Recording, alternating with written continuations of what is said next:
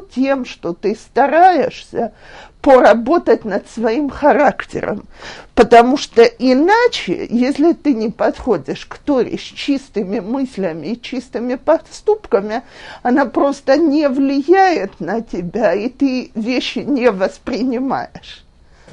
Я помню, много лет тому назад у меня был, я преподавала в Ульпане для Олим Хадашим.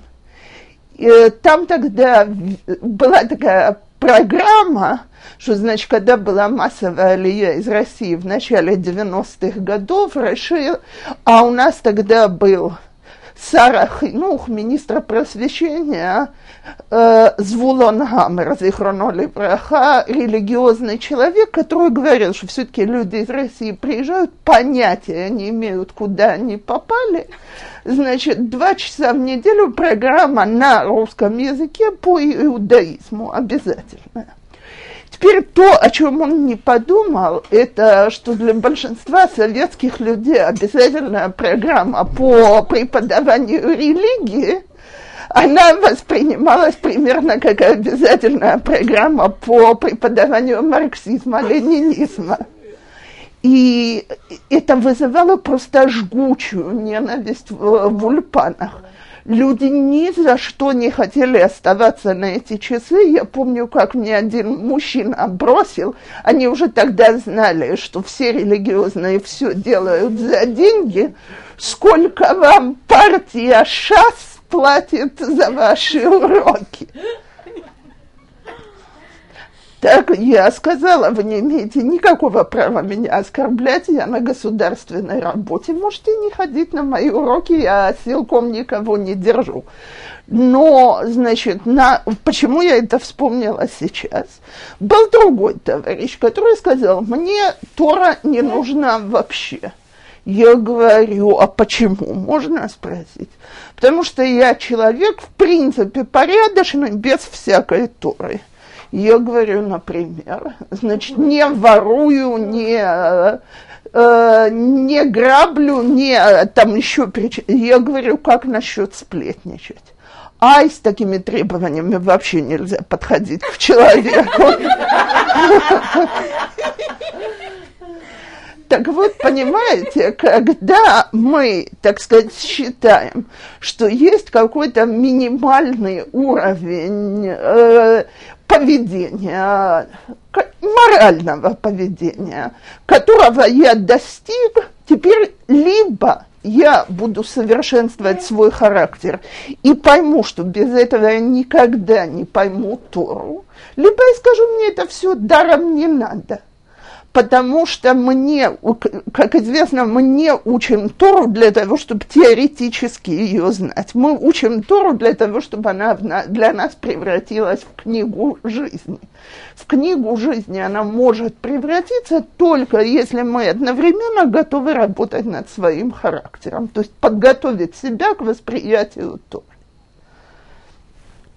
И теперь... Что значит Тора не передается по наследству? А почему человек должен думать, что Тора передается по наследству? Потому что, знаете, скажем так, не раз люди именно так и думают. То есть я живу в среде, где есть Тора, все вокруг учатся, все вокруг знают, оно, оно мне уже как бы дается само собой. У нас даже есть два очень интересных выражения в Гмаре, которые выглядят противоречием. Первое просто страшно. Первое говорит, вопрос, который задает Гмара. Мадуа бнеем шел Талмидей Хахамим и нам кмотам. Почему сыновья Талмидей Хахамим?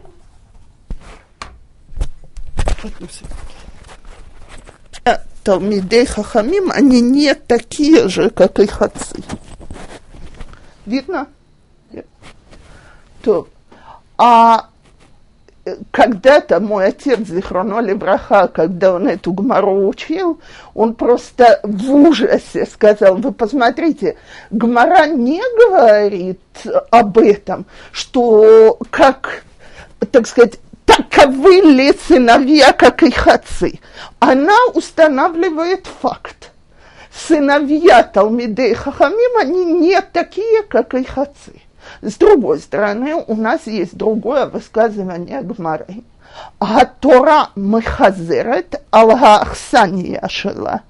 Тора возвращается в, ту, в тот же дом, где ее учили, там, где она уже раз проживала. Так вот, значит, давайте посмотрим, от чего зависят эти два высказывания, и тогда станет ясно здесь, почему Рабби Йосе предупреждает, что она тебе не дана в наследство. Когда сыновья Талмидей Хахамим считают, что само то, что у них такое положение с самого начала, их освобождает от нужды тяжело работать, то есть вот они растут в доме, они, так сказать, впитывают кожей. Или в какой-то степени э, знание, положение отца и так далее, оно им все поможет приобрести Тору. Тогда сыновья такими, как их отцы, не будут.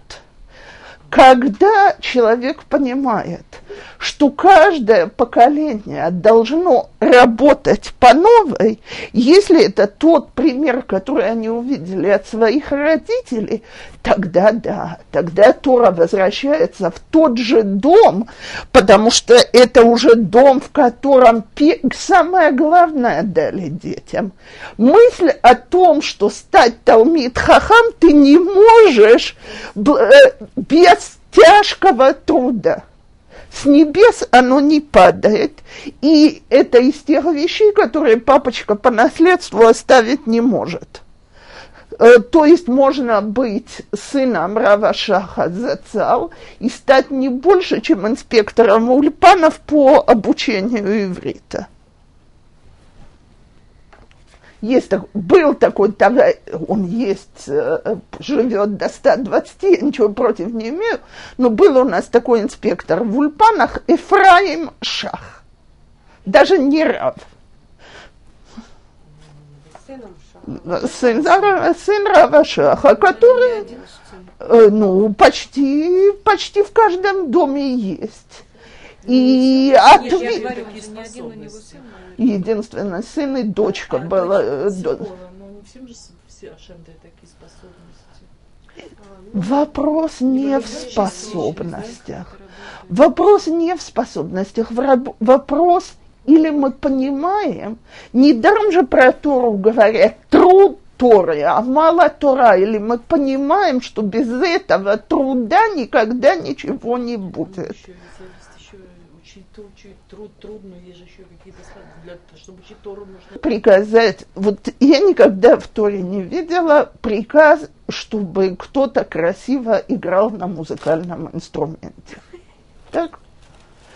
И что делать? Есть куча людей, у которых нету музыкального слуха. То, что велено всем, всем, всем мужчинам без исключения учить Тору, это значит, что каждый может ею заниматься. И она, вот, как говорят, почему ее дали в пустыне, потому что все, все придите, все возьмите. Теперь по поводу способностей. Я всегда говорю такую вещь. Есть несколько очень известных рабаним, про которых известно и сохранились свидетельства, что они были более, менее чем средних способностей, но огромным трудом добились того, что стали крупнейшими Талмидей Хахамим.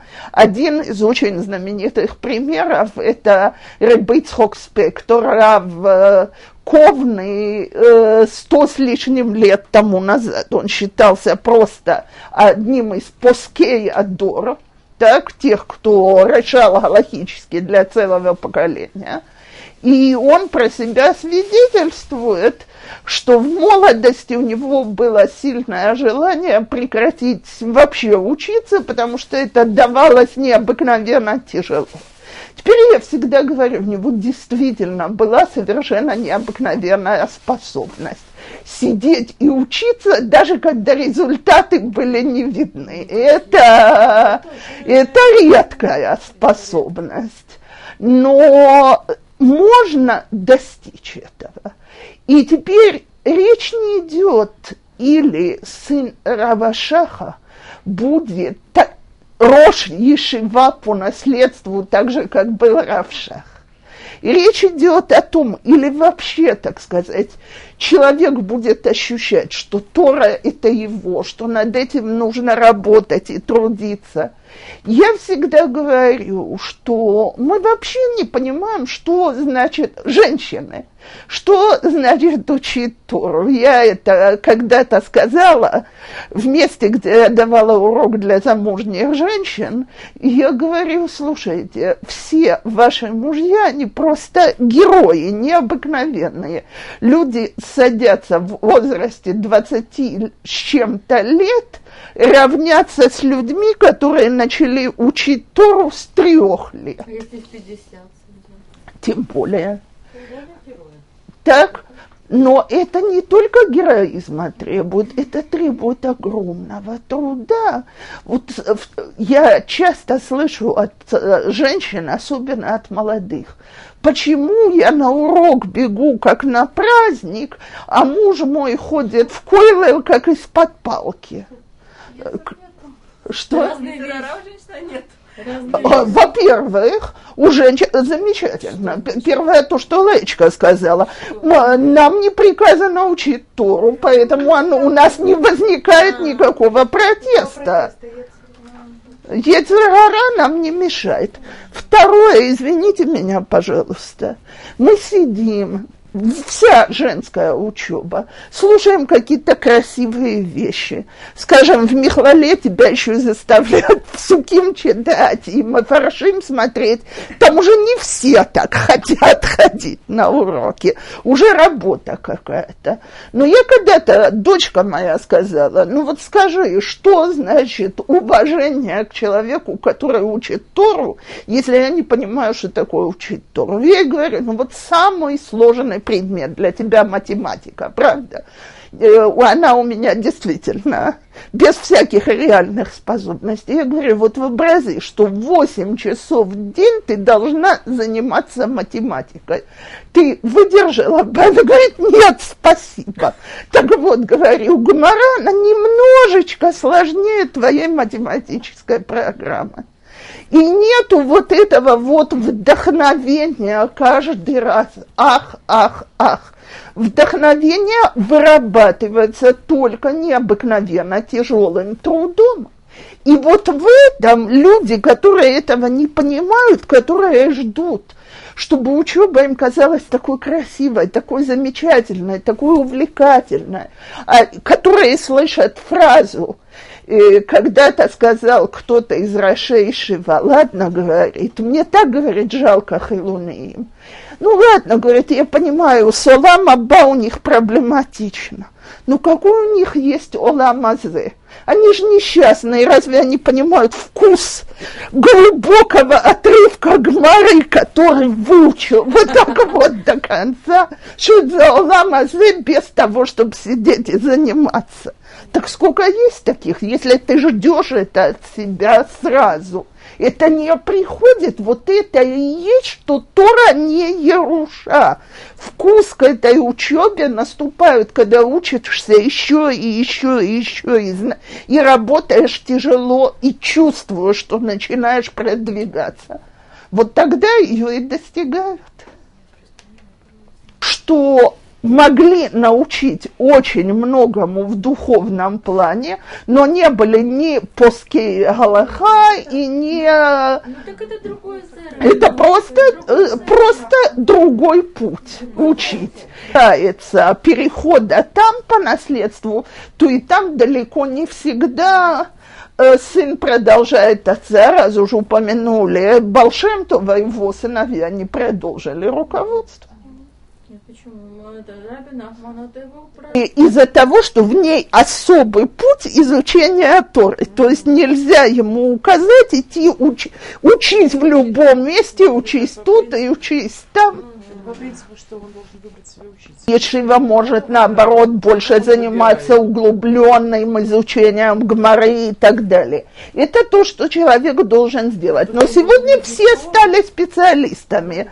Так я не в шутку говорю. Смотрите, одно дело... И я опять говорю не про, э, значит, э, нет, сейчас я говорю именно про начинающих, потому что люди, которые учатся всерьез, понимают, что без базы в Талмуде человек навсегда останется невеждой.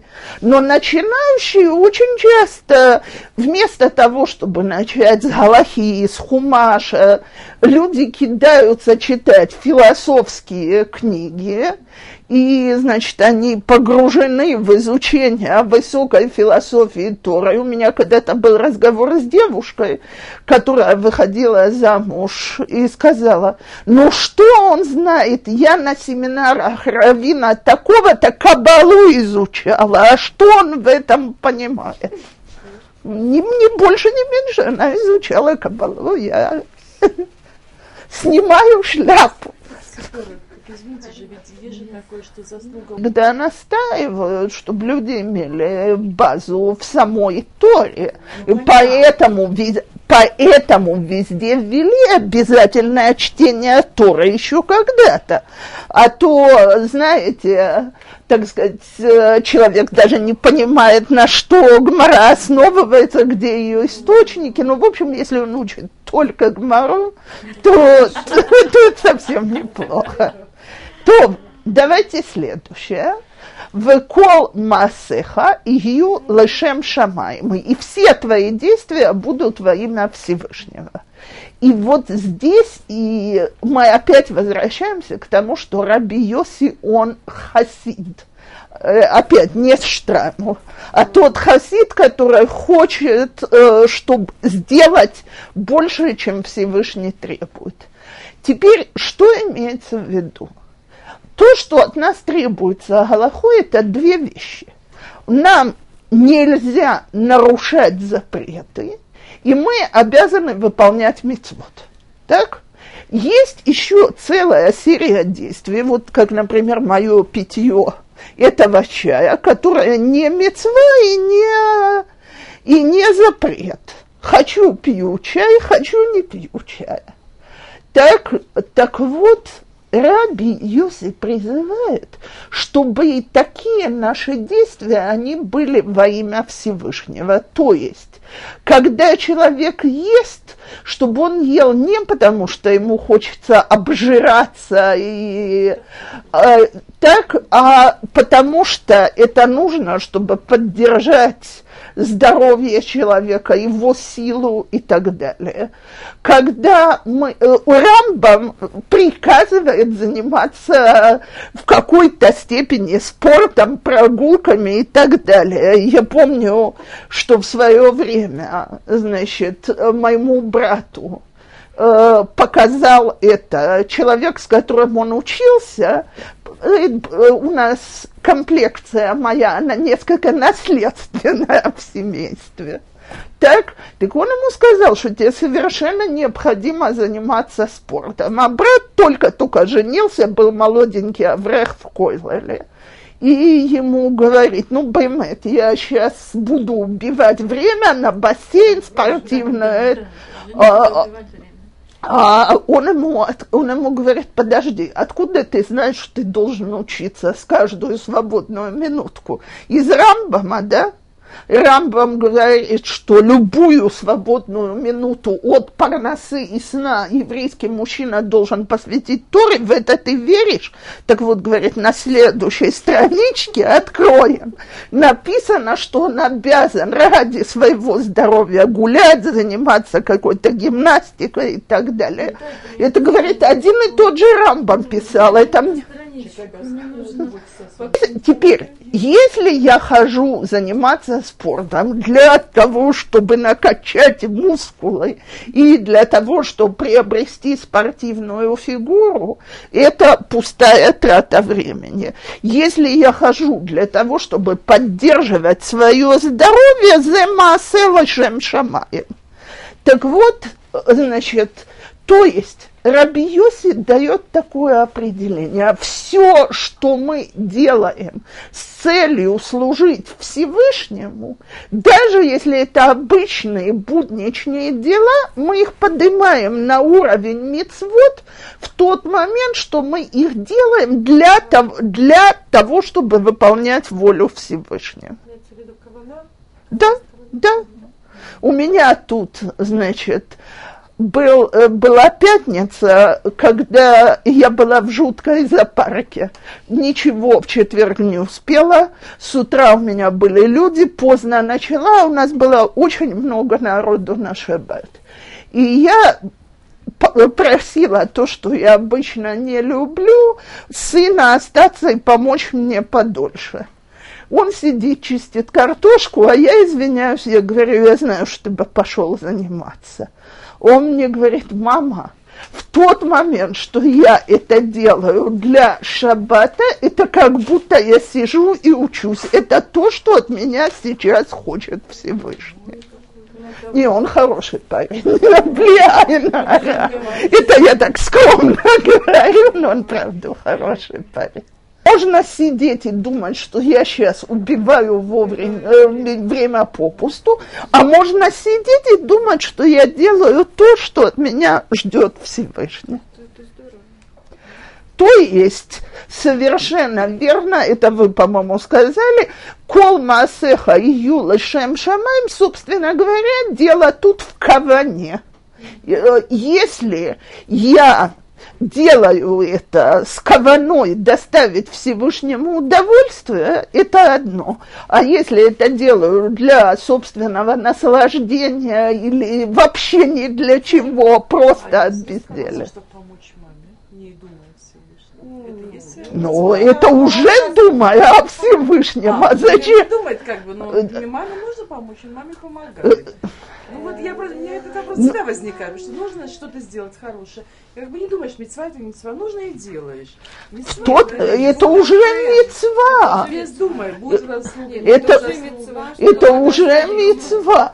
Подождите, извините меня, пожалуйста. Нет, вот такие, если мы говорим так... Мы посещали больных до того, как Хазарну Бачува, то Всевышний не отменит нам мицват Бикур Холим, только потому что мы понятия не имели о том, что мицват Бикур Холим записана в Торе. И мы опять возвращаемся к тому, что доброе дело, но доброе дело всегда. Но вопрос, я говорю про самые простые вещи. Когда, знаете что, для женщин, для, особенно для молоденьких женщин, очень важно это услышать. Если я крашусь и наряжаюсь для того, чтобы меня вся улица видела, мой э, поступок, он, мягко говоря, ничего скромной, скромностью не имеет. Если я стараюсь подкраситься, нарядиться и красиво одеться, когда мой муж приходит, чтобы быть красивой в глазах мужа, все, что я сейчас делаю, краску накладываю, помадой пользуюсь, каждое движение одна сплошная мицва. Вот это и есть... Э, так сказать, хорошее действие и мысль, которая за ним. То мы в Мишне Юдгимел. Раби Шимон омер, «Хеве захир бекрият шма, укшеата митпалел, ал таасе тфилатха кева, эле рахамим ветахануним лифней амаком баруху». שנאמר, כי חנון ורחום הוא, ערך אפיים, ורב חסד, וניחם על הרעה, ואל תהיה רשע בפני עצמך. Раби Шимон говорит, остерегайся, когда ты читаешь Крият Шма, а когда ты молишься, то не превращай свою молитву во что-то постоянное, а чтобы всякая твоя молитва была просьбами перед Всевышним, так, э, так как написано про него, что он ханун врахум верехапаем веравхесед венихам алараа. Трудно переводить, но попробую. Ханун врахум милосердный, эрехапаем такой, который от... не сердится сразу. Так, Рав Хесед, тот, кто делает хасидим с нами всеми, и передумывает, когда есть что-то дурное, и не будь злодеем в собственных глазах. Так, значит, по порядку. Раби Шимон омер, будь осторожен, когда при чтении Шма. Что, в чем осторожен? Соблюсти точное время. Поскольку молитва может продолжаться до четырех дневных часов, то там у тебя есть время. Крият Шма – это вещь, которую нужно читать как можно раньше. Значит, будь осторожен, не затянуть, не пропустить время. Это мицва мина Тора, постарайся ее выполнить сразу и вовремя. И теперь э, я хочу, чтобы была э, понятна еще одна вещь. Пиркей Авот написано не только в Талмидей Хахамим, а тогда к людям, которые работают, и которые, чтобы они своим хозяевам не наносили ущерба, создали сокращенную молитву. Я не знаю, ли кто-то из вас когда-нибудь видел нусах Шмонэсра для людей, которые работают на хозяина. Там же из Шмонэсра проход сделали одну, чтобы поскорее кончил. Все это не распространяется на Крият Шма. Крият Шма, его три параши. Это мицва истории, в которой важно не экономить на ней время, сказать каждое слово как следует, начать вовремя, закончить вовремя и так далее. Поэтому идет отдельное и строгое предупреждение. Опять, как женщинам хорошо, освобождены как от всех мицвот, что связанных со временем. Скажите, пожалуйста, тоже надо достаточно известно. Кшета митпалел алтас тфилатха кева. Не имеется в виду, что не молись регулярно, не делай свою молитву постоянно. А имеется в виду, чтобы с молитвой не произошло то, что с ней, к сожалению, происходит. Что она превращается в набор фраз, которые мы выговариваем, отбарабаниваем. Я иногда с ужасом замечаю, что посреди Шмонэсра я уже кончила программировать все свои дела на сегодня. У меня уже точно все расписано. Значит, по, поскольку это явление абсолютно со всеми. Так, значит, есть анекдот, что есть галахический вопрос, или нужно посреди Шмонэсра говорить тфилат адерах, что люди уже успели съездить по делам и вернуться.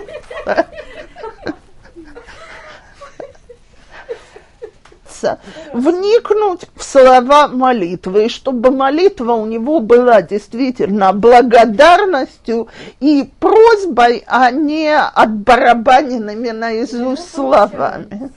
Конечно, получается, не дай бог, когда кто-то нездоров, сразу повышается кавана. Так, или когда тебя... Во-во. Так, а потом мы удивляемся, почему Всевышний нам проблемы посылает. Это сейчас сказала, написано про наших проматерей, почему они все были бездетными, потому что Всевышний ждал их молитв. Так? Так э, как он мог вызвать их молитву? Написано, все были красивые, все были умные, вышли замуж за наших праотцов, то есть счастливый брак. Как можно было их заставить вспомнить о том, о постоянной связи Всевышнего? Была бездетность. Так вот, если бы мы действительно умели молиться, может быть, Всевышний нас бы гораздо реже заставлял молиться о всяких неприятностях, потому что мы бы вспоминали его без них. был разговор с женщиной, которая должна была начать женить своих детей. И она говорит: боже мой, откуда возьмутся деньги? Я говорю: Ашем Яазор. Так, она, значит, на меня смотрит и говорит: да, я это, я это от всех всегда слышу. Звучит, конечно, красиво, но откуда это возьмется? Я, я ей ответила, я говорю: знаешь, пока я начала женить своих детей, я думала точно как ты. Но теперь я тебе могу ответить полуанекдотом, который я, недав... который я недавно слышала. Значит, на одной из свадеб перед Шева-Брахот встает отец жениха или невесты, для истории совершенно неважно, и говорит: значит, принято говорить, что Всевышний помогает нам женить детей. Так вот, я объявляю вам всем и при всех, что мне Всевышний не помогал. В зале, в зале тихий ужас. Религиозный человек говорит такую фразу, он также серьезно продолжает. Он сделал все совершенно самостоятельно, без всякого моего вмешательства. Так вот, я женила троих, я это говорю. Но единственное, в чем я считаю, что я поумнела и стала говорить, что почему мы это говорим про свадьбы? Потому что когда мы идем покупать детям ботинки, мы убеждены, что мы же заработали эти деньги. На свадьбу мы понимаем, что таких денег мы бы заработать не могли. На самом деле, когда мы идем покупать ботинки, у нас деньги на ботинки есть, потому что Всевышний дал. Так, и вот это вот мы себе напоминаем Крият Шма, поэтому это все надо повторять и повторять. Но это очень непростая работа, поэтому об этом и упоминается. И третья часть нашей мишны. Ал тие раша бифней ацмеха. Значит, есть два варианта. Один. Не делай вещи, самый простой, пшат а-пашут, не делай вещи, из-за которых ты себя на следующий день будешь обменять и считать себя злодеем. То есть подумай до того, как ты что-то делаешь, чтобы потом не жалеть. Второе толкование, оно немножко на уровне драши. Значит, почему человеку нельзя себя ощущать раша? Ведь не раз бывает, что поступки наши дурные. Потому что это один из патентов Йицера Хара. То есть он приходит и говорит: а, как ты мог такое сделать? Ты могла такое сделать. Все. Тебя, тебе уже ничего не поможет. Горбатова могила исправит.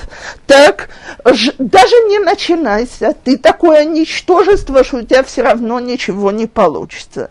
И вместо того, чтобы сказать себе: окей, очень неприятно, я согрешил, согрешила, хатану, ави, э, э, хатану, пашану, мавакшим слиха, и начинаем новый лист, мы погружаемся вот в эти вот угрызения совести, а любой хороший психолог скажет, что угрызение совести – это акт, которым мы заменяем всякие полезные действия. Мишина. Про молитву имеется в виду, что когда... Человек выбрал какой-то отрывок, на котором он совершенно сознательно скажет себе: вот на этом я сейчас сосредотачиваюсь, и хотя бы в этом отрывке я пытаюсь вдуматься в каждое слово. Далит. Раби Элазар говорит: «Хеве шакуд лилмот Тора». «Выда машеташивла апикорес, выда лифнейми атаамел, венееман губал малахтиха, шейшалем леха сахар пулатха». Раби Элазар, слыхан, Раби Элазар говорит: э, старательно учи Тору и знай, что ответить Апикоресу, то есть человеку, который не верит, Всевышнего не принимают Тору. И знай, перед кем ты трудишься, э, что твой хозяин, значит, в смысле Всевышний, он э, неэмангу, мы верим, что он заплатит нам за наш труд. Так вот, значит, есть мнение, что Раби Элазар говорит, что нужно старательно учить Тору для того, чтобы знать, что ответить Апикоресу. Теперь э, это необходимо понять. Во-первых, обратите внимание, тут не сказано «шкидейше ташив лапикорес» для того, чтобы ты ему ответил. Главное, чтобы у тебя были ответы на то, что он к тебе говорит. То есть, чтобы не было возможности, что когда ты слышишь чьи-нибудь такие мнения, философские или просто глупые, чтобы тебя это совершенно расслабило в твоей собственной вере. Теперь откуда? Ясно отсюда, что достаточно, чтобы ты знала эти ответы. Не, нет нужды вступать в спор. Девочки, если честно, именно как человек, который в какой-то степени занимается этим всем, я в споры не верю вообще на тысячу процентов, потому что никогда из спора не выходит ничего. Человек, который пришел говорить тебе, а почему, скажем, вот где был Всевышний во время катастрофы, его совершенно не интересует, где был Всевышний. Его интересует, что раз он такой плохой, я не обязан выполнять то, что он приказывал. И любые доводы, которые ты ему будешь приводить, будут пролетать мимо его ушей. Когда человек приходит и задает вопрос «я хочу понять», тогда нужно и важно ему объяснять. Но когда, так сказать, начинаются споры, чтобы доказать нам, что это все ерунда, то самое важное, чтобы мы знали ответы для себя. И от Рава Нойгершела я в свое время слышала толкование на эту мишну, которая меня, так сказать, в моих глазах, оно необыкновенно верно. А где мне взять этого Апикореса? То есть я должна, что я должна перебрать все вопросы о Кфире, получить о них ответы и так далее? Он нам сказал, да, Маша Ташив, знай, что ответит, лапикорес шебеха, когда у тебя у самого возникают такие вопросы. Для этого нужно учить Тору, чтобы самому себе ты умел на это ответить. И я очень любила это, когда я это услышала и решила, что... Значит, я непременно это хочу привести, когда мы дошли до этой мишны. У каждого из нас возникают иногда всякие мысли. Может быть, это, извините, это и есть Амалек? Недавно, значит, дома начала по какому-то вопросу, вот почему, так? Ну, муж меня спросил, ты что, с Всевышним пререкаешься? Я в первый момент на него разозлилась, но правда была абсолютная, пришлось замолчать. И не только замолчать, а, а так сказать, действительно самой себе ответить. И недавно я слышала по этому же поводу коротенькое словечко, значит, в перек шини бетелим, лама йомру агоим. Так человек, который это сказал, сказал, лама Йомру агоим, то есть только гоим спрашивают лама. У евреев на все есть ответ, потому что такова воля Всевышнего. И ата амел, знай, перед кем ты трудишься. То есть, вот мы сегодня говорили, как тяжело людям заставить себя учиться, как тяжело ощущение, что ты отстаешь от других, что ты это не можешь нагнать. Вот оно здесь. Знай, для кого ты трудишься. То, что ты делаешь, это важно в глазах Всевышнего. И неэман губал малахтыха шеишалем лыхает схарпулатха. И мы верим, что Всевышний видит твою работу в той величине, в которой ты ее делаешь, на которую ты способен, то, что ты можешь, ничего, никакие твои усилия в этой области впустую не пропадают. Она очень легкая, и последняя в переке бет. И она как раз о том, о чем вы говорили. Раби Тарфон говорит: «Гайом кацар, вемелаха меруба, веапуалим ацелим, веасахар гарбей, вебалабает дохек». Гайом, Раби Тарфон говорит, день короткий, то есть период нашей жизни на это, в этом мире, он очень короткий. Кстати, мы даже не знаем, какой он. То есть никто из нас не знает, сколько ему вообще дано. Вамелаха меруба. Работа у нас бесконечная, потому что Тора, она, так сказать, как море, и это невозможно познать, а для нас, для женщин, даже то, что мы должны знать, это тоже как море. Галаху женщина обязана знать, не идет речи о том, что она освобождена от учения Галахи, и сегодня раббаним, которые очень за уроки такого типа, как мы здесь стараемся проводить, говорят, что не может же женщина быть хорошей женой и матерью семейства, что из нее будет за Эшет Хавер, то есть жена, достойная Талмид Хахама, если она не выработала правильные взгляды. Так и для нас это... это... А для пожилых женщин уже... Навсегда. Так... Ашмайлаха меруба, веапуалим ацелим, то есть человек никогда не делает достаточно в этой области, рабочие ленивы, так? Вегасахар гарбы, и Всевышний обещает заплатить нам. И балабайт дохек, и Всевышний напоминает, что мы обязаны учиться. И он же говорит, уая умер. И вот это очень важно в любой области, связанной с Тора у мицвот. Ло алеха амалаха лигмор.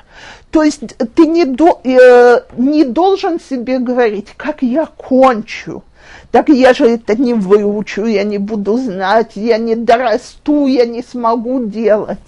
Ты не обязан закончить все.